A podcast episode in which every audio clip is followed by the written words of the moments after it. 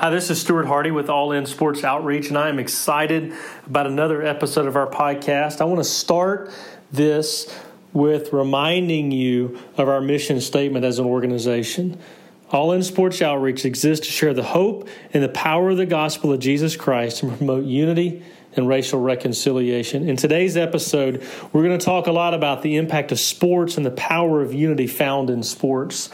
I am extremely honored and humbled to be joined by Sherman Williams today. His resume is full of many accomplishments. We'll talk about some of those in our conversation. You'll hear about his incredible career. He had a very successful career playing at the University of Alabama, followed by being drafted by the Dallas Cowboys and winning a Super Bowl with the Cowboys, a national championship while at Alabama, but also experienced some very tough times. We're going to talk about that. You'll hear a lot about going through the storm, being at the ultimate high of winning a Super Bowl to hitting the ultimate low of serving some time in prison. But it was through that time in prison that Sherman found Jesus, renewed his relationship with Jesus, and he's a new man.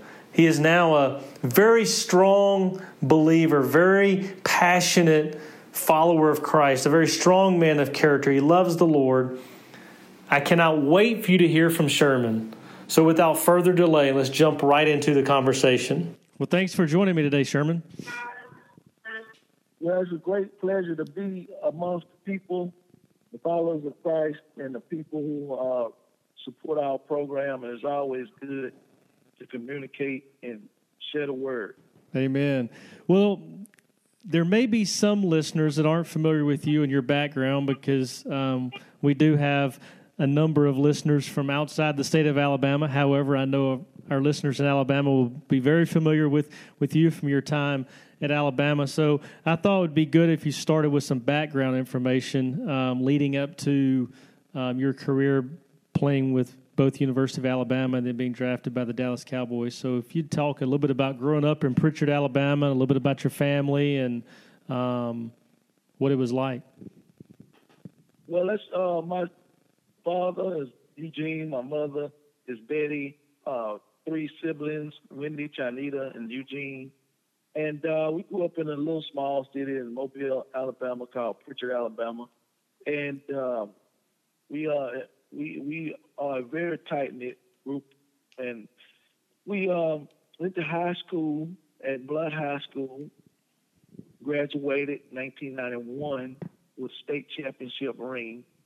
Then was uh, uh, allowed to have a a scholarship at the University of Alabama, where I went on to play for a national title with Alabama against Miami and then uh, was drafted by the Dallas Cowboys in the 1995 draft, where I was able to be on a team that was able to win a Super Bowl. So coming up, football being a very important part of my life, you know, falling down through the generations of my uncles and father and brother, older brother, and everyone sports related in our family. Sisters were athletes as well. So I just chose football, and football kind of chose me, and, and I rode the wave and ended up having a passion and a strong desire for the sport, and ended up being able to get some championships. Yes, sir. So what what led you to choose University of Alabama?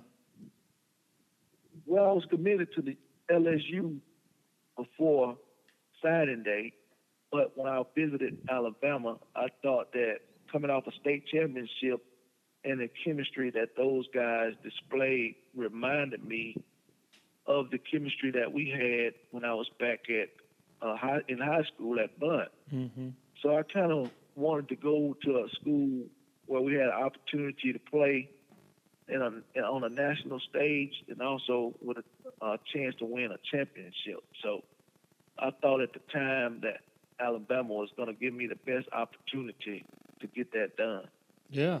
So, for those not familiar with um, college football in the state of Alabama, there is a lot of pressure that goes with playing at Bama. Talk about that pressure um, that's put on Alabama to win.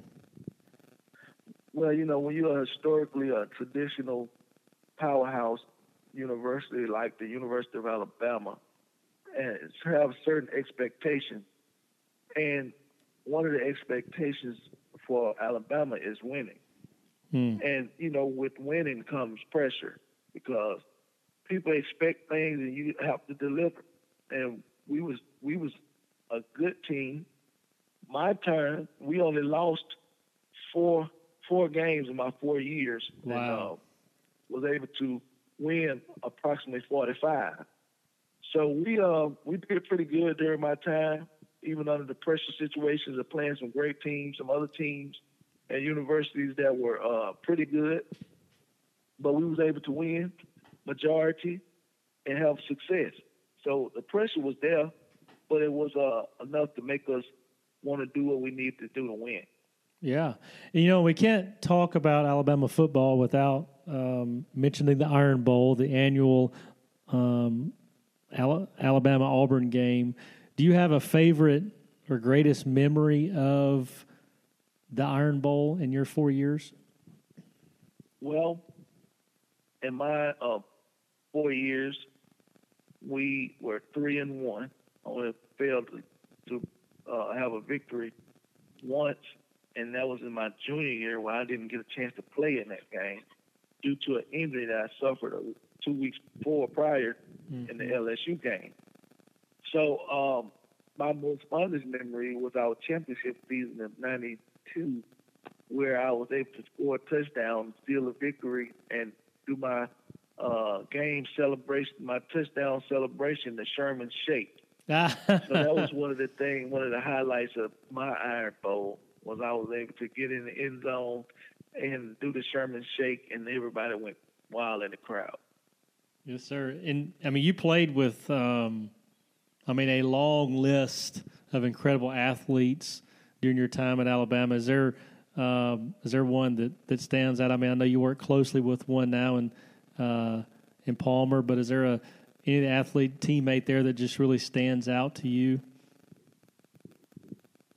Um, in uh, Alabama or Dallas? Alabama. Well, Alabama, we had a great group of guys that you know went and played in the NFL, but all of my classmates of 1991 that came in that year, we were very instrumental mm-hmm. in us mm-hmm. having a championship season. Before I was before our class, it wasn't a thing that the university did when it came to playing freshmen.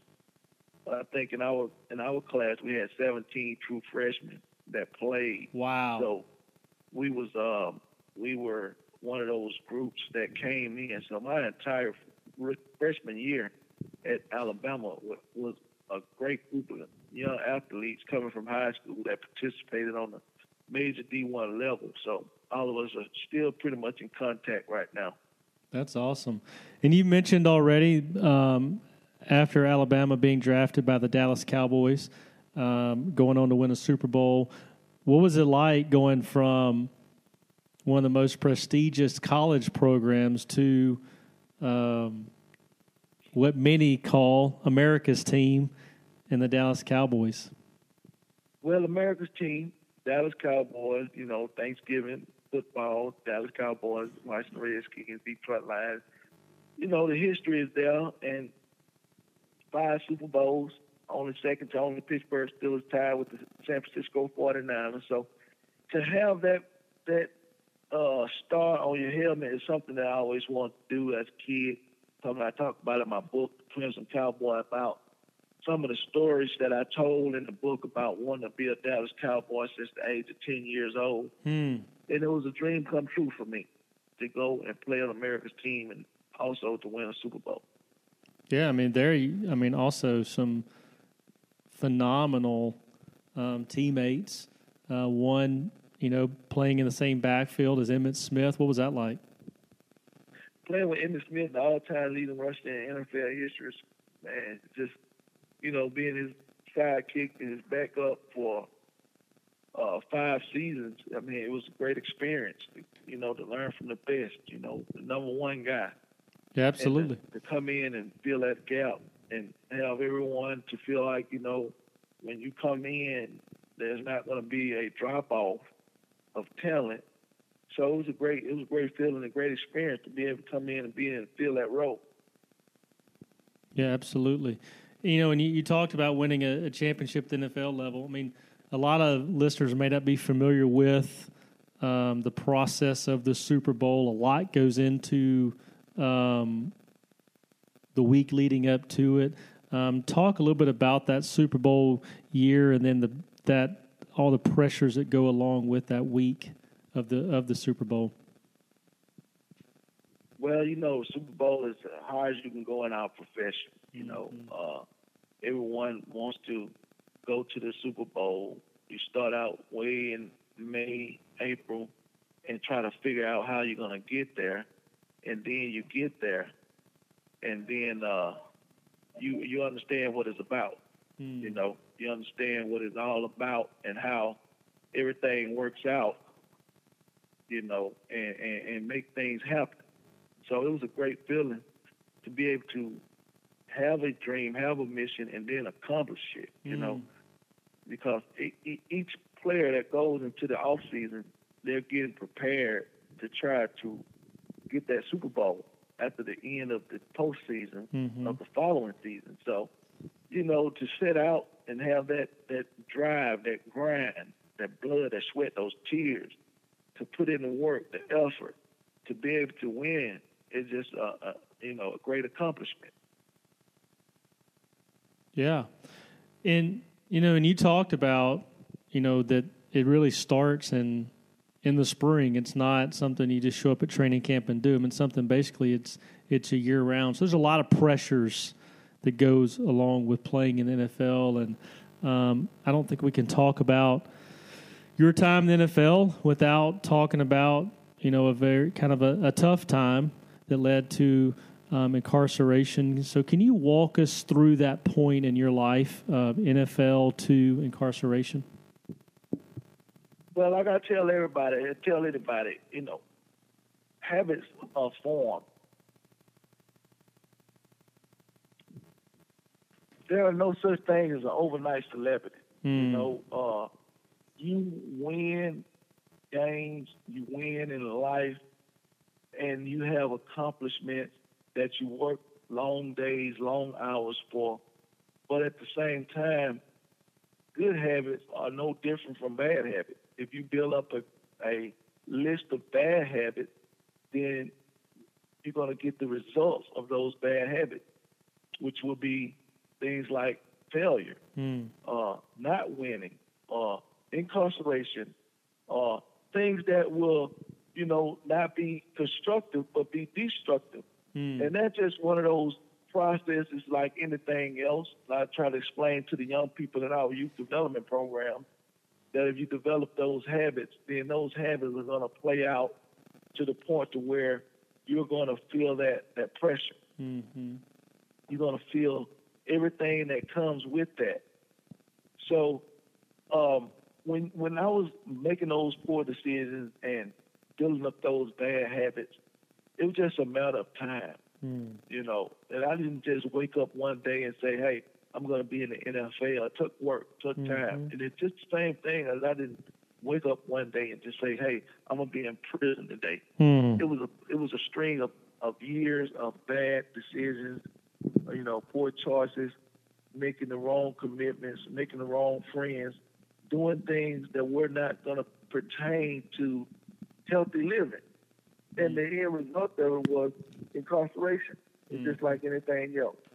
So that's why I tell people, you know, you don't just end up one day and just be in a bad situation. Mm. You have to make a string of bad decisions that will lead to that. And your result of your choices is going to be to either suffer consequences or reap the reward. Mm-hmm. And that's mm-hmm. just the life. That's the tale of two tapes.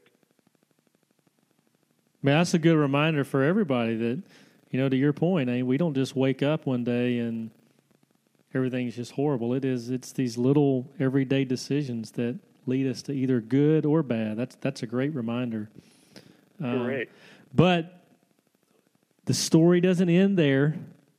Thankfully, right. Um, talk talk about your um, passion for Jesus that you discovered or found uh, while incarcerated?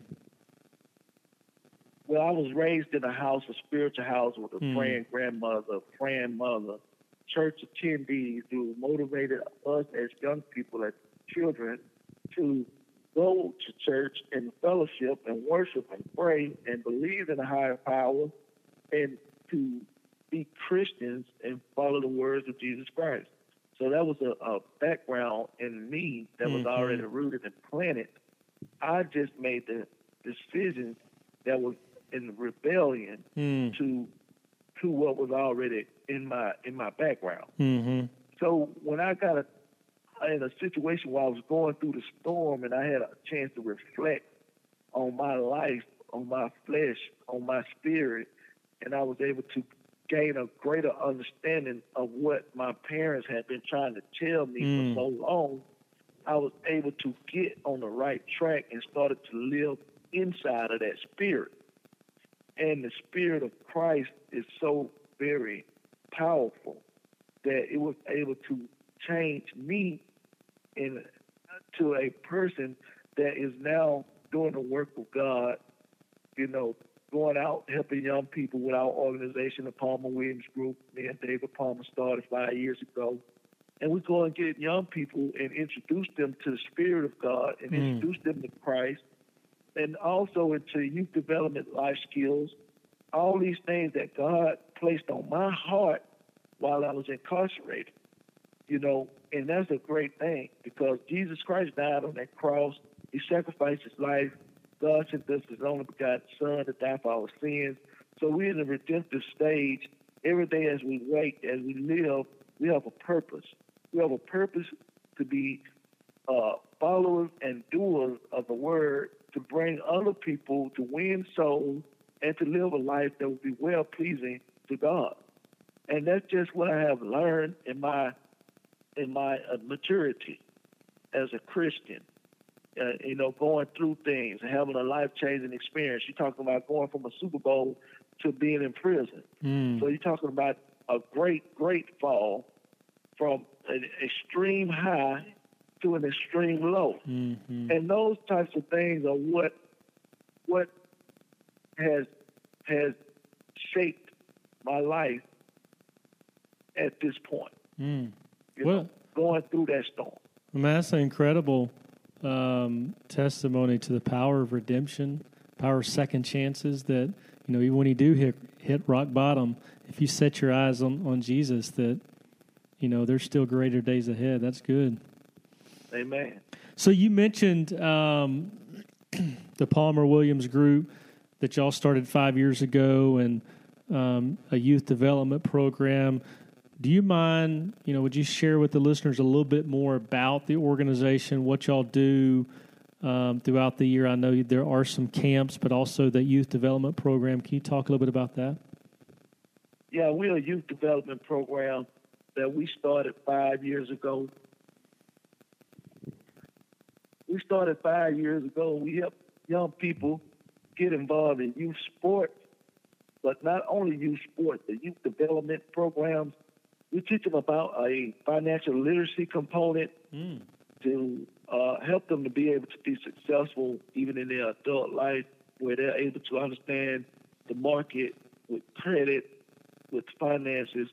You know, when you have finances in order and you have uh, the ability to afford to live comfortable, then you, it's much more likely to make better decisions. Mm. You know, when your back is against the wall and you're in a position where you're uh, in a survival mode, then sometimes your decision making process is not going to be as sharp or would be as constructive or beneficial as it would be if you had the finances and your bills were being paid and things were working in your favor, you was investing properly, money was working for you, and those types of things. So a lot of the young people that we come in contact with in our program come from homes, broken homes, orphanage, homelessness, all these types of situations where, you know, their future is not bright Mm. and they don't really understand what their future can hold. But we try to give them the information to where they can use the information that we give them that will lead them into a brighter future. So that's what we do. And our mission is helping today's youth feel better tomorrow. Mm. And people can always visit our website. We have a website with all our seminars and photos of camps and clinics and young people having a good time uh, in a, a safe environment we provide for them. And we just try to give them the motivation and encouragement. And we take the holistic approach where we want to get them spiritually connected, we want to get them mentally focused, and we want to get them physically fit. So that is what the Palmer Williams Group is about. It's about helping young people get to the next level, overcome obstacles, avoid life's pitfalls, and do things that are going to be toward the purpose of their life.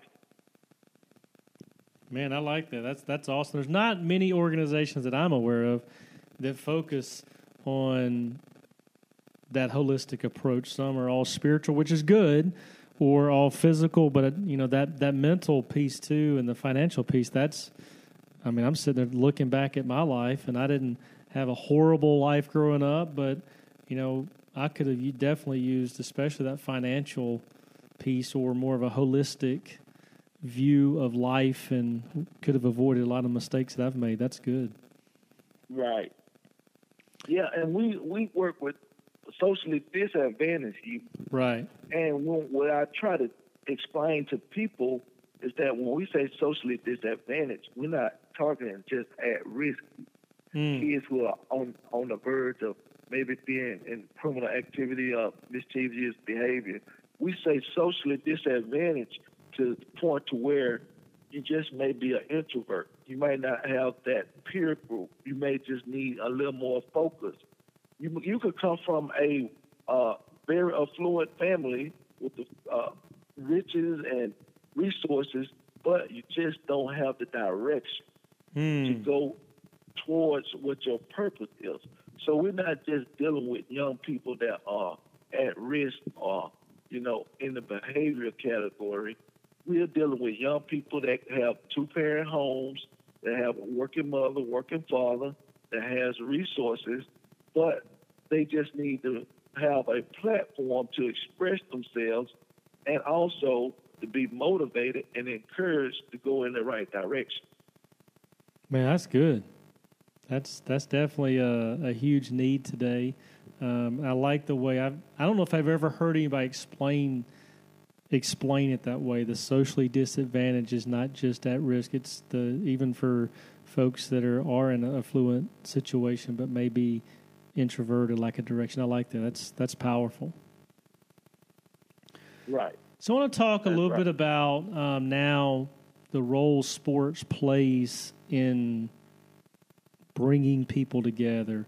Um, I mentioned Yeah. uh, in our intro that our mission statement of our organization is all in sports outreach exists to share the hope and the power of the gospel of Jesus Christ and promote unity and racial reconciliation. So there's no secret.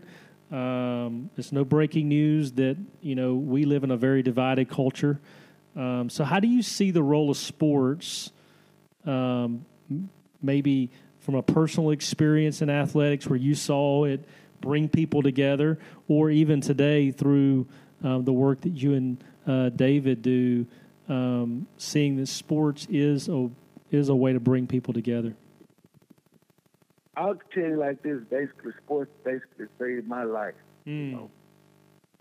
I was into gang activity and, you know, running with the wrong crowd, got expelled from junior high school for making poor decisions, and could have easily been in a situation where my life was at danger and, you know, could have been dead, carried, you know, Mm. carried by a six. So I really think sports in general, not just football, Right. but I played basketball as well, and I also played baseball and ran track. So sports, in those times where I was heavily into sports, then I didn't have a lot of downtime to uh, get into other behavior problems Mm. you know, and it kept me occupied. And it was also a refuge Mm. to where, you know, when I needed to get away from some of the things that were going on in the neighborhood and the community, I could stay at practice or go to practice or go work on a skill or get something to take my mind away from the everyday pressures of being in society, you know, peer pressure and mm-hmm. all these different types of things that came with a young life and an adolescent, uh, adolescent life. So sports helps, and it's a good thing when it's displayed correctly, you know. And our youth sports program, we have four sports programs that we teach sportsmanship. Mm. Sports is good when you use correct sportsmanship, you know, Amen. and you're showing the respect for the sport. And that's what we teach the, the young people, the children in our program. Sportsmanship is very important. Mm-hmm. You know, going out there and just playing a sport and having talent is not as important as having good sportsmanship. Because if you don't show good sportsmanship, then you could be ejected and mm. it could be taken away from you. That's right. And that's the type of thing where we want to use sports for but also sports also has a transferable skill that transfers into the job market, into society when you a young person and not really having a chain of command or the order or the communication skills, sports gives you those skills. Mm-hmm. You have to mm-hmm. communicate with your teammates. You have to listen to the coach. You have to be uh, in a in a position to take direction, to follow the leader. All these types of skills that are transferred into the job market. When you go on your job, you're gonna have to get along with people. You're gonna have to take direction. You're gonna have to communicate well. You know, to have success in the job field. So that's what sports brings that camaraderie, that friendship, those relationships. Sports is just a good thing all around. Amen. That's good. I like that uh, focus on sportsmanship because I, I know um, that's definitely something that you see is is lacking more and more. That's good. I love the fact that that's something y'all teach because, like you said, that can be used on and off the field. Right. So, a couple more questions. I know we have a lot of listeners that are student athletes or or coaches. So, I'm going to ask you to offer offer a piece of advice to them because um, sports is a platform. It's becoming more difficult for them to to live boldly um, for Christ. So, what advice or encouragement would you offer a student athlete or coach that um, you know is just seeking to better utilize their platform for Christ? Well, what I would do is I would just encourage them to get into uh, small groups, mm. and you know, it, Rome wasn't built in a day. Amen. You know, you go one person at a time, get into small groups, people moving in the same direction. that's going to give you some influence. That's going to give you all the opportunities to do a better job, and then have Christ as the centerpiece. You know, mm-hmm. Christ as the chief cornerstone of of your life, and that's going to make you a much better person. Just having that, mm-hmm. you know, you're going to make some mistakes. Nobody's going to be perfect. I tell them all the time. But the thing about it, the thing about it is you have to learn from your mistakes. Mm. You know, don't continue to make the same mistakes over and over again because only one walked this earth that was perfect, and that's Christ Jesus, our Lord and Savior. Amen. So, as a human, born into what we are, you have to always realize that you're going to be able to make mistakes, but you want to learn from your mistakes. You're not going to win every time. You got to learn from your losses. Mm. you lose, you need to be able to correct your losses. And then that's when your loss turns into a win. Just like my incarceration. It was a great loss for me. It was a great failure. But the works that I am doing now are what's getting me back on the winning track. And you know, you prefer to win than over losing. Amen. That's good. That's a good word, not just for student athletes or coaches, for anybody. That's very Amen. good. Amen. One last question. Um, the name of our organization, All In Sports Outreach, the first two words, All In. It's a big term used in all levels of sports, kind of that rally cry teams use. And we talk a lot about being all in. But um, I want to ask you to, to share just from your personal life about being all in your walk with Christ. What does that look like on a day to day basis? On a day to day basis, first thing you have to understand is power in prayer. Power in prayer.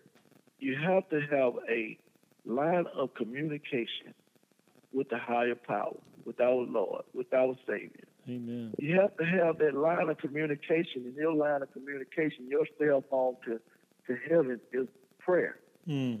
When you go into a meditation and you talking to uh, God, asking Him for things and worshiping and letting Him know your thoughts and feelings, which He already knows, but the prayer is a very, very instrumental tool in developing a relationship that you need with being all in Mhm. in Christ. And uh, that's just what I always tell them. You know, first step. I when I was young and growing up and coming out of high school, I had a problem, an issue with prayer. I wasn't. I can pray now in my maturity, but I couldn't just feel comfortable just praying in a large crowd, praying in front of people. Uh, but it's something that I had to work on Mm. something that I had to develop, develop that that that line of communication with our Father, our Lord and Savior. I had to develop that, and that's what I try to tell the kids that you have to develop it. It's not going to be something that you're going to feel comfortable with, or just wake up one day and just know and have that feeling. You have to develop a relationship, a personal relationship with Christ. And that is going to get you to where you need to be focused and being all in. Well, that's very good. I, I do. I mean, that's a that's just an encouragement to me personally because I know that um, prayer is always the biggest struggle. I mean, I know it. I know it's critical, um, but I know the times when I'm not really living out every day, starting that day, and with that conversation with God, that that time with Him in prayer. Um, I can tell the difference in my life, man. So that, that's a good that's a good reminder for everybody that um, I think Yep. I think a lot of people um, struggle with prayer for one Right. reason or another. So that's that's good. Yep. That's a that's a that's a great reminder. Uh, well, I do appreciate your time. I know you're busy. You have a lot going on. So thanks for taking you know a few minutes today and just to talk a little bit about your story and and to encourage us. Um, all of us to, to continue every day walking closely with Christ, that no matter whether we're up or down, um, you know, continue to, to seek Him even when we're going through a storm. So I appreciate it. Amen. Thank you again to Sherman for taking time of your busy schedule to join us. We've covered a lot today. Just enjoy talking Alabama football, Dallas Cowboys football, but most of all, Sherman's passion for Christ and pouring in to young people and hearing about the um, Palmer Williams group and how they work with young people who are socially dis- disadvantaged and making sure that they're strong spiritually, they're mentally focused, they're physically fit, and helping today's youth for a better tomorrow. Um, and talking about the power of unity found in sports, and Sherman just admittedly saying that sports saved his life. Um, but the biggest takeaway for me was the last question about what does it mean to be all in with Christ, and just the reminder, the power of prayer. I hope you're encouraged by this episode. I just I ask you to to li- once you get done listening with this episode, share it with family and friends. Share it with through your social media sites. Let's blast this episode all across, and um, just so people may be encouraged to continue, no matter if they're at the highest of highs, the lowest of lows. That Jesus is with them, and to continue to follow Him passionately. Um, and Sherman did mention his book. Um, I would encourage you to go to his website, crimsoncowboy.com. Again, that's www.crimsoncowboy.com and, and order a copy. And it should be mentioned that by ordering a copy of the book through their website, all the proceeds end up benefiting the Palmer Williams Group versus ordering on Amazon. So please order a copy of his book, Crimson Cowboy. all-in-sports-outreach.com. And as always, we love to hear from you. We love to hear feedback. So go to our Facebook page, All In Sports Outreach, or our website, www.allinsportsoutreach.org. Um, send us some feedback, um, but also you can find out any and everything about our organization, opportunities to, to pray for us, to serve with us, and to give. And the last thing, as always, if you've been encouraged by this episode, I ask you to go to iTunes, leave us a review. The more reviews we get, the greater the platform of spreading the gospel through media. We truly appreciate your prayers and encouragement. Thank you.